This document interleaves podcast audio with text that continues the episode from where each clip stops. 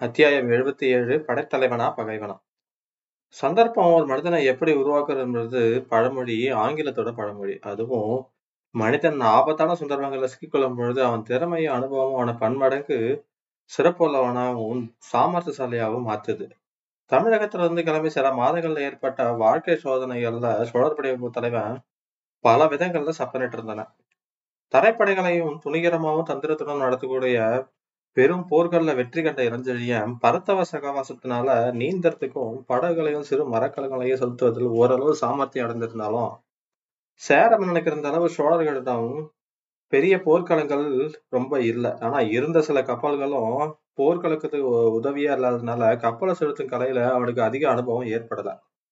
சாத்தியமும் இல்லாம போச்சு. ஆனா சோழ நாட்டில இருந்து டைபீரியஸ் அவனை யவன கப்பல்ல அனுப்பிய பிறகு இளஞ்செழியன் வாழ்விருந்த ஒரே ஒரு குறையை நீங்கி விட்டன. கொள்ளைகளிலிருந்து அடிமை வர்த்தகர்கள் தற்காப்பு நடத்திய போரை கவனித்ததாலும் கொள்ளை கப்பல் கொள்ளை தலைவன் போதித்த கப்பலை செலுத்தும் முறையும் காற்றின் பெரும் மாறுதலையும் கடல் அலைகளின் எழுச்சியையும் சமாளிக்கும் முறையும் போர் பூண்டால் எரிபந்தங்களையும் விற்களையும் எப்படி வீசுவதுன்னு சொல்லி நன்கு உணர்ந்துகிட்டான். நிலத்தில போலவே நீரிலும் பெரும் போர்களை நடத்தும் திறனை பெற்றான் இளஞ்செழியன் அதனையும் கத்தன கற்ற பிறகும் எருத்திய கடல் மூக்குல அலிமா மரக்கலத்தை செலுத்திய திறமையை கண்ட இளஞ்செழியன் தான் கற்றது கைமண் அளவுதான் அப்படின்னு சொல்லி நினைச்சது மட்டும் இல்லாம அலிமா கிட்ட இருந்து நாம் கற்க வேண்டியது நிறைய இருக்குது அப்படின்னு சொல்லி புரிஞ்சுக்கிட்டான். திரும்ப தமிழத்தை அடைய முன்பு கப்பலோட்டும் வித்தையை பரிபூர்ணமாக அலிமா கிட்ட இருந்து கத்துக்கணும். புகாரை வளர்த்து கொள்ளும் பொழுது தரை மார்க்கமாக மட்டுமின்றி கடல் மார்க்கமாகவும் டைபீரியஸ துணிவுடன் எதிர்க்கலாம் அப்படின்னு சொல்லி யோசனையை செஞ்சான். அந்த யோசனை மூலமாக ஏற்பட்ட திருப்தியின் கடையாளமா அவனோட இதழில் புன்சிரிப்பு ஒண்ணு வர வச்சுக்கிட்டு இளஞ்செழிய நங்கூரம் பாய்ச்சி நின்றுக்கிட்டு இருந்த கப்பலை சுற்றிலும் வனப்பிலும் கவனிச்சுக்கிட்டு சுத்தி பார்த்துட்டு இருந்தான். அவன் எதிரே அடுதேஷ் நகரம் பெரிதா மிக அழகா எழுந்து நின்றுது அந்த அமைப்பை கவனிச்சதுமே அது பெரும் வர்த்தக ஸ்தலமாகவும் கேளிக்கை ஸ்தலமாகவும் விளங்குவதற்காகவே நிர்மாணிக்கப்பட்டிருக்க வேண்டும் என்பது பெரிய படையெடுப்பெல்லாம் அது சமாளிக்க தகுதி இல்லாது அப்படின்னு சொல்லி பட படைத்தலைவன் புரிஞ்சுக்கிட்டான். அவன் கண்ணெதிரே தூரத்தை எழுந்த பெரும் மாளிகையின் உச்சிகள் நீண்டு மெல்லிசா வானத்தை நோக்கி தொட போயிட்டு இருந்தது ரொம்ப பெருசா உயரமா இருந்ததுன்னு சொல்றாங்க. பட்டையாய் விசாரமாய் நடுவே சக்கர வட்டமா உருவமா பல விதங்கள்ல மாளிகைகள் அங்க இருந்தது நிர்மாணிக்கப்பட்டிருந்தது. அவ எல்லாம் உல்லாசத்திற்காகவே அமைச்சது அப்படின்னு சொல்லி புரிஞ்சுக்கிட்டான் இளஞ்செழியன். அடுலிசை சுற்றி அரண் எதுவும் இல்லை. படையெடுப்பவன் தர்மசாலையா இருந்தால் அடுலிஸ் வழியாக எத்தியோப்பியாவிலும் எகிப்திலும் நுழைந்து விடலாம் அப்படின்னு சொல்லி கணக்கு போட்டான். இந்த கடல் மூக்குல நீர் வேகத்தால ஒரே சமயத்துல பட மரக்கல படங்களை இங்க கொண்டு வந்து இறக்க முடியாது என்பது உண்மைதான். ஆனா மெல்ல மெல்ல மரக்கலங்கள்ல வர்த்தகருடைய வீரர்களை கொண்டு வந்து சில மாதங்கள்ல ஊரில் அவர்கள் தொகையை பரப்பி விட்டா ஒரே ஒரு இரவுல அடுத்த கைக்குள்ள போட்டுக்கலாம். ஊர்கள் மீது பாயலாம் அப்படின்னு சொல்லி திட்டம் போட்டுட்டு இருந்தான். இப்படி படையெடுப்பன் வழியில் விழ ரொம்ப சிறந்த இடம். இதை விட அரிதான இடம் இருப்பதற்கு வேற வழியே இல்லை அப்படின்னு சொல்லி நினைச்சுக்கிட்டு தலையை ஆட்டிக்கிட்டான் படைத்தலைவன். அடுத்த வினாடி அவனே அவனை நினைச்சு வைக்கப்பட்டுக்கிட்டான். அவன் அவன் பழக்கப்படித்தான் புத்தி போகுது பாரு. போரிடுபவனுக்கு போரிடும் புத்தி வணிகனுக்கு வர்த்தகம் செய்யும் புத்தி. புத்தி சில வருடங்கள்ல ஒரு சுவற்றுல திரும்பி விட்டாலும் சுவற்றிலும் வேறொரு சுவற்றில் திரும்பாது போல இருக்குது அப்படின்னு சொல்லி எண்ணி ஒரு முறை இருமுறையா சிரித்து படைத்தலைவன் திரும்ப மரக்கலம் நின்ற பகுதியையும் மலைத்தீவையும் பார்க்கிறான். அடலிஸ் மலைத்தீவுக்கு எதிரே எதிரே இருந்த கடற்பயணத்துல அலைகள் மிக பெருசா எழுது இப்படி அப்படியே ஆடிட்டு இருந்தது. நங்கூரம் பாய்ச்சி நின்றுட்டு இருந்த கப் மரக்கலம் கூட பேயாட்டம் ஆடிட்டு இருந்தது. இதை பார்த்த படத்துல மலைத்தீவை ஒண்ணை மட்டும் ஆண்டவன் படைக்காமல் போயிருந்தான். கண்டிப்பா அடலிஸுக்கு பக்கத்துல நங்கூரம் பாய்ச்சுவதோ இறங்குவதோ நடவாத காரியமா போயிருக்கும் அப்படின்னு சொல்லி தனக்குள்ளேயே சொல்லிக்கிட்டான். சிலட்டு மலைத்தீவோட அழகை பார்த்து பெருசா வியக்கவும் செஞ்சான். டா போல இருந்தது அந்த மலைத்தீவோட அமைப்பு. அதாவது ஒரு முனையில நீண்டும் இன்னொரு முனையில டா மாதிரியும் ஒரு பக்கமா போய் வளைந்தோ அந்த சைட்ல இருந்துச்சு. இந்த அடுலிஸ்ல ரத போட்டிகளுக்கு விளையாட்டோன்ற தவிர வேற எந்த எதிலும் குறையே பெறவே இல்லை. கடல்ல இருந்து திடீர்னு எழுந்த தீவாதலால அது நடுவில் சிறு மலைகளும் பாறைகளும் அதிகமா தெரிய தெரியாமல் இருக்கவே வெண்மையடையை சுற்றி எத்தியோவாவில் கருமேகங்களைப் போல காட்சியளித்தது அந்த மலைத்தீவு. அந்த வெண்மணப்பரப்புல அடிக்கடி நானாவித வண்ண கூடாரங்களும் அதில் தங்கியிருந்தவர் கூடாரங்கள் மீது பறக்க விடுந்த கொடிகளையும் கண்ட படத்தலைவன் அவனுக்கு பூம்புகாரோட எண்ணம் வந்துருச்சுங்க. பூம்புகார்ல இந்திர விழா நாள்ல இப்படித்தான் பறப்ப பற கொடிகளை பறக்க விடுவாங்க. சங்கமத்துறையில எத்தனை பேர் எத்தனை நாட்டு அடைகள் நீராடுவாங்க. அங்கும் ரத போட்டி உண்டு என்னன்னு சொல்லி ஆயாச பெருமூச்சு விட்டுக்கிட்டான் இளஞ்செழியன் சீக்கிரம் ஊர் திரும்பணும் அப்படின்னு சொல்லி அவனோட எண்ணம் துடிச்சுக்கிட்டு இருந்தது. அந்த துடிப்புனால மலைத்தீவனோட அடக்கம் ரொம்ப ரசிக்காம அவனோட கண்ணை விட்டு அகல போயிட்டு சீக்கிரம் நாட்டுக்கு திரும்பின எண்ணம் மட்டும் அவனோட மனசுல ரொம்ப ஆழமா பதிஞ்சு வேகமா ஓடிட்டு இருந்ததுங்க. அடுலசன் பெரும் கோபுரங்களும் பெரும் வீதிகளையும் பெரும் செல்வத்தையும் கூட அவன் புத்திசோடு மாற்று திறமை பெறவே இல்லை. தமிழகத்துக்கு போய் கொண்டிருந்தது அவனோட எண்ணம் எல்லாமே. அவன் மனவேதனை அலிமாவுக்கு நன்றா புரிஞ்சுதான் இருந்தது. ஆனா இருப்பினும் அவ என்ன பண்ணுவா? நீரின் வேகம் இப்படி இருக்கும் பொழுது கப்பல் நங்கூரம் பாய்ச்சி முதல் இரண்டு நாட்கள் எதுவும் செய்ய முடியாது. அலிமா மரக்காலத்துல இருந்து படைகளை ஏறி மலைத்தீவுல இறங்கி கடற்கரையோர உலாவதும் அங்கிருந்து கேளிக்கை நிகழ்ச்சிகள்ல பங்கு பெற்ற நடனம் ஆடுவதுமா அந்த நாட்களை கழிச்சுக்கிட்டு இருந்தா. இளஞ்செழியனை அழைச்சிக்கிட்டு போய் மலத்தீவின் கர கடற்கரை கேளிக்கை கூடங்களுக்கு சென்று வேடிக்கை பார்க்க தொடங்கியதும் படைத்தலைவன் ரசிக்கல. அப்படி இருக்க இப்ப எல்லா நாட்டு நடனங்களையும் ஆடி மனச ரொம்ப சந்தோஷமா வச்சுக்கிட்டு இருந்தா அலிமா. இப்படி வ- அலிமா விதவிதமா நடனம் ஆடிட்டு பார்த்து அவளுக்கு நடவடிக்கைய மனவேதனையை கொடுத்தது இளஞ்செழியனுக்கு. மீண்டும் மரக்கலத்தை அடைஞ்சதுக்கு அப்புறம் அலிமாவை தன்னோட அறைக்கு கூப்பிட்டு அனுப்பிச்சான் இளஞ்செழிய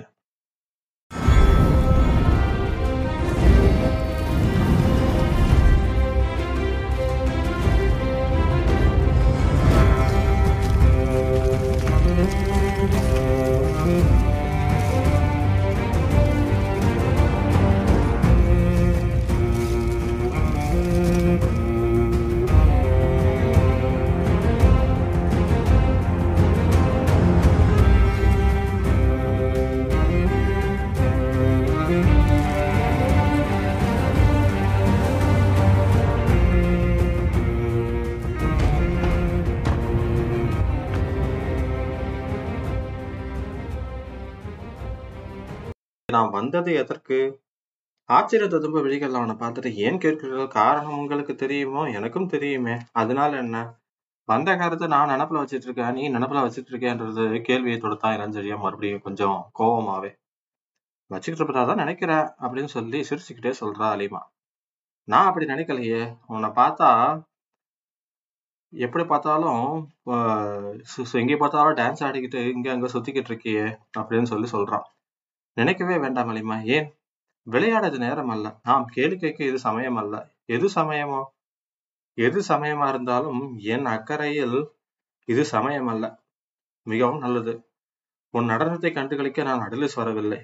ஏன்? நடனம் நல்லா இல்லையா? அதை பற்றி என் புத்தியில் இடம் தரவில்லை அலிமா தெரிகிறது தெரிகிறது. உங்கள் புத்தி நிதானத்தில் இல்லை. அப்படின்னு சொல்லி திட்டமா என்ன சொல்றா அலிமா நீங்க போய் படுத்து உறங்குங்க. காலையில் நிதானம் போட போய் வாருங்கள் அப்படின்னு சொல்லி சொல்றா. அடுத்தது அதுவரை நடனத்தை மட்டும் தலையில் சுட்டின சிவப்பு பட்ட துணியை எடுத்துட்டு மஞ்சத்துல எரிஞ்சுட்டு அப்பொழுது படைத்தலைவன அறையிலிருந்து போகாம இருப்பதை பார்த்து போய் வாருங்கள் என்று சொன்னேனே அப்படின்னு சொல்லி கொஞ்சம் அழுத்தம் திருத்தமாகவும் உத்தரவிடுறான் நாளைக்கு என்ன செய்ய உத்தேசம்? அப்படின்னு சொல்லி இளைஞரையும் வறண்ட குரல்ல கேட்க மலைத்தீவில் இன்னும் பார்க்க வேண்டிய இடங்கள் நிறைய இருக்கிறது. வேடிக்கைகள் பல இருக்கின்றன அப்படின்னு சொல்லி அலிமா சொல்றான் அவற்றை பார்ப்பதாகவா உத்தேசம்?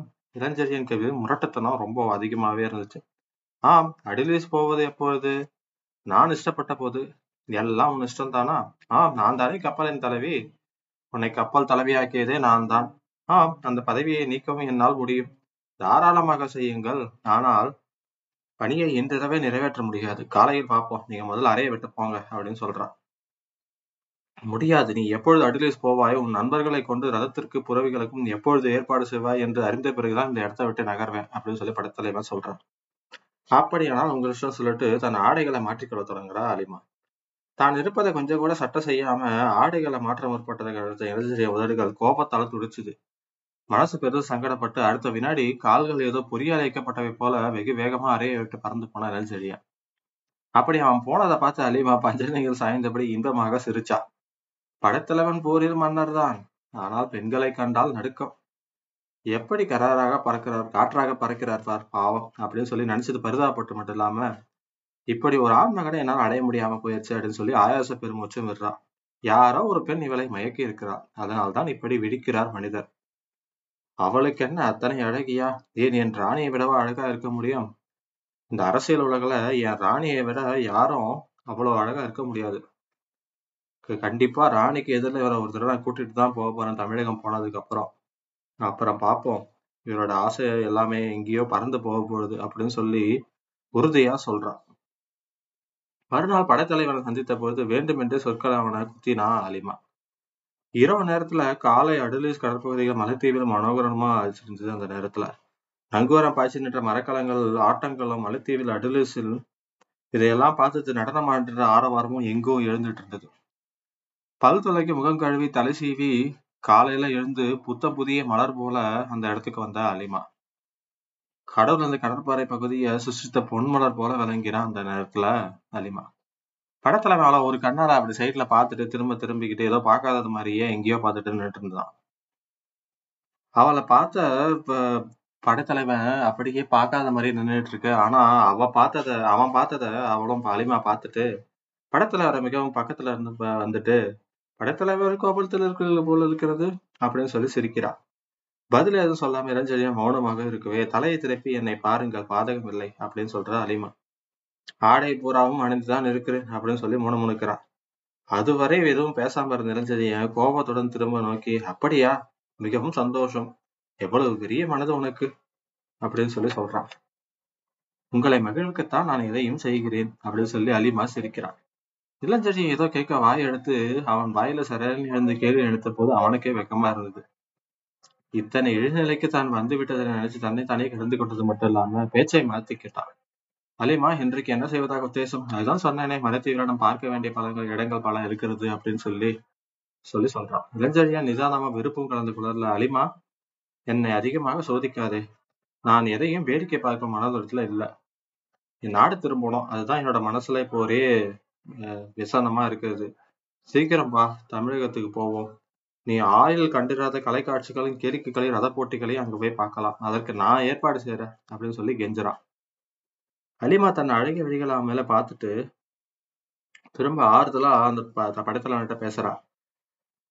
நாட்கள் அழக அகன்று விட்ட நம்பிக்கையும் உதயமாயிற்று. அலிமா உதடுகள்ல எழுந்த சொற்களை இது அவன் இதயத்துல அலைகளை எழுப்பி விட்டு அந்த இன்பத்தையும் படரவிட்டது. படைத்தலைவரே நீங்கள் அறிவியல் சிறந்தவர்கள். உங்களை நான் எதுவும் சொல்ல தேவையில்லை. மலைத்தீவில் உள்ள மரக்கலங்களையும் மலைத்தீவில் பெரிதும் நிற்பதும் எதிர்க்கரையும் நீங்க பாக்குறீங்களா இல்லையா? அதாவது இக்கரையிலிருந்து அக்கறைக்கோ அக்கறையிலிருந்து இக்கரைக்கரைக்கோ ஏதாவது படகு நகருதா பாருங்க. நீரின் வேகம் ரொம்ப அதிகமா இருக்கிறது. இப்பொழுது நான் படகில் போனா என் பிணம் கூட உங்களுக்கு கிடைக்காது. இந்த வேகம் ரெண்டு நாள் இப்படிதான் இருக்கும். ஆகையால் பொறுப்பதை தவிர வேறு வழி இல்லை. இங்க தங்கி இருக்கும் நாட்களை கழிக்கத்தான் மாலத்தீவுக்கு இங்க அங்க போய் கேளிக்கைகள் நடத்துறாங்க. அந்த கூடாரவாசிகள்ல விளையாட்டுகள் தொழில் என்று நினைக்கிறீர்களா? இல்லை படைத்தலைவரே அத்தனை பேரும் வர்த்தகர்கள். அப்பொழுது அலிமாவின் விபரீத போக்கும் நடனம் ஆடலும் விளையாட்டுகளும் அவனுக்கு புரிந்து புரிஞ்சுது. எதுக்கு இப்படி எல்லாம் சுத்திக்கிட்டு இருக்கான்னு சொல்லி. அவரை தவறாக எண்ணிட்டோமேன்னு சொல்லி புழுங்கி இளஞ்செடியை அவள் கையை எடுத்து மனசுல வச்சுக்கிட்டு அலிமா உன்னை தவறாக எண்ணி விட்டேன் மன்னித்துக்கொள் அப்படின்னு சொல்லி மன்னிப்பு கேட்கிறான். மன்னிப்பு பூராவும் பெற்று அவனுக்கு அவன் இஷ்டப்படி அடுத்த ரெண்டு நாட்கள மலைத்தீவிர சுற்றுவதிலும் முனைஞ்சான் படத்தலைவன். நடன கிழக்கைகள் கலந்துகிட்டு இவனும் நடனம் ஆடி சுத்திக்கிட்டு இருந்தான். மூன்றாவது நாள் நீரின் தேகம் அடங்கி விட்டதுனால மரக்கல மலைத்தீவிலிருந்து குறுக்கே சென்று அடுலீஸ்வரை முகத்தை நங்கூரம் பாய்ச்சி அலிமா படைத்தலைவனை மற்றவர்களை மரக்கலத்திலே இது செய்துட்டு தான் மட்டும் அடலீசுக்கு உள்ள போயிட்டு நேரா ஹிப்பாலாசை அழைச்சிக்கிட்டு நான் எதிர்பாராதும் கடவுளும் கிடைக்காத ஒரு நண்பர் எனக்கு ஒரு கிடைத்திருக்கிறார். அவரே புறவிகளின் ரதத்தையும் சம்பாரிச்சு தருவதோ சொல்லியிருக்காருன்னு சொல்லி சொல்றான். யார்? எவ்வளவு அரச குடும்பத்தை சேர்ந்தவரா? இல்ல இல்ல. அவங்க எல்லாம் கிளம்பி போயிட்டாங்க. ஆனா ரத போட்டியில் பங்கு கொள்ள இளவரசர் இங்கே வருவார். இளவரசர் லேசப்பட்டவர்கள் நீங்கள் ஏதோ காற்று என்று சொன்னீர்களே அப்படி போல புறவைகளை செலுத்தக்கூடியவர். அவர் பேருக்கு அகிலேஷன் சொல்லி வச்சிருக்காங்க. அது கிடைக்கட்டும் ராஜ குடும்பத்துல விட்டால் உன் நண்பர் எங்க கிடைத்தார்? நீங்களே அவரை சந்திக்க போறீங்க நாளை இரவு இங்க கூட்டு வரேன் அப்படின்னு சொல்லி சொல்றான்.